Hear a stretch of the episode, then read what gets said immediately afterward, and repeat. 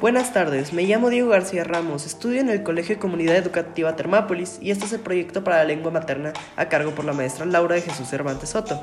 Estoy en segundo de secundaria y en el grupo A. Tengo dos hermanos mayores. El libro que leí fue Nunca dejes de bailar por Lola Moreno. Su nombre real es Lola Moreno Marco tiene una hermana menor llamada Sofía, quien también es una estrella TikTok. También tiene un hermano mucho menor llamado Enzo y tienen y en marzo de 2019 ganó el influencer español favorito en los Kid Choice Awards de Nickelodeon. Tiene una propia línea de ropa autotitulada y que a menudo proviene en su cuenta de Instagram, Lola Lolito, con más de 1.9 millones de seguidores. Bueno, los personajes del libro son Lola, ella es una chica una chica que es amable, divertida e influencer de cabello largo, oscuro y ojos grandes. Mari Mariana, ella es una amiga de Lola. Enzo es la hermana, el hermano menor de Lola, el chiquito menor de ella. Mamá de Lola es una señora que se preocupa mucho por sus hijos. Lucía es una chica nueva, una chica que conoce a Lola, conoce su primer día de clases.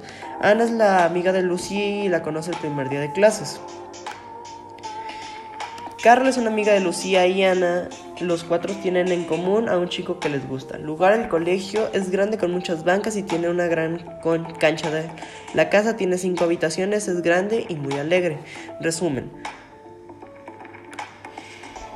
Lola estaba nerviosa en su primer día de clases. Ella iniciaba en un nuevo instituto super guay que tenía todo menos a sus amigas. El primer día conoce a Lucía y Ana y a Carla.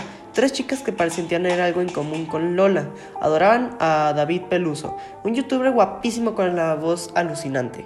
Desde ahí empezaron a, ser super amigas y crearon un club de baile para organizar un baile para que a la festividad de Navidad, todos los institutos descubrían que Lola es una superestrella de musical, red social que es como TikTok pero antiguo. Vivieron muchas aventuras juntas hasta el día donde presentaron la coreografía. Los sentimientos que experimenté. Vista, cuando Lola dijo que aunque tu vida no resultara ser la fiesta que esperaba, nunca dejes de bailar. Me recordó cuando yo quería cambiar de escuela por una situación que me había pasado y no me cambiaron. Gracias a eso conocí a muchos amigos que tengo ahora. Oído, cuando Lola le dijo a una de sus amigas cuando dejé de bailar y si no sabía, no sabes bailar hasta que aprendas a recordar los oratorios las oratorias que hacíamos en la escuela y como no me aprendía, me regañaban y me dejaban leyendo hasta que me las aprendiera.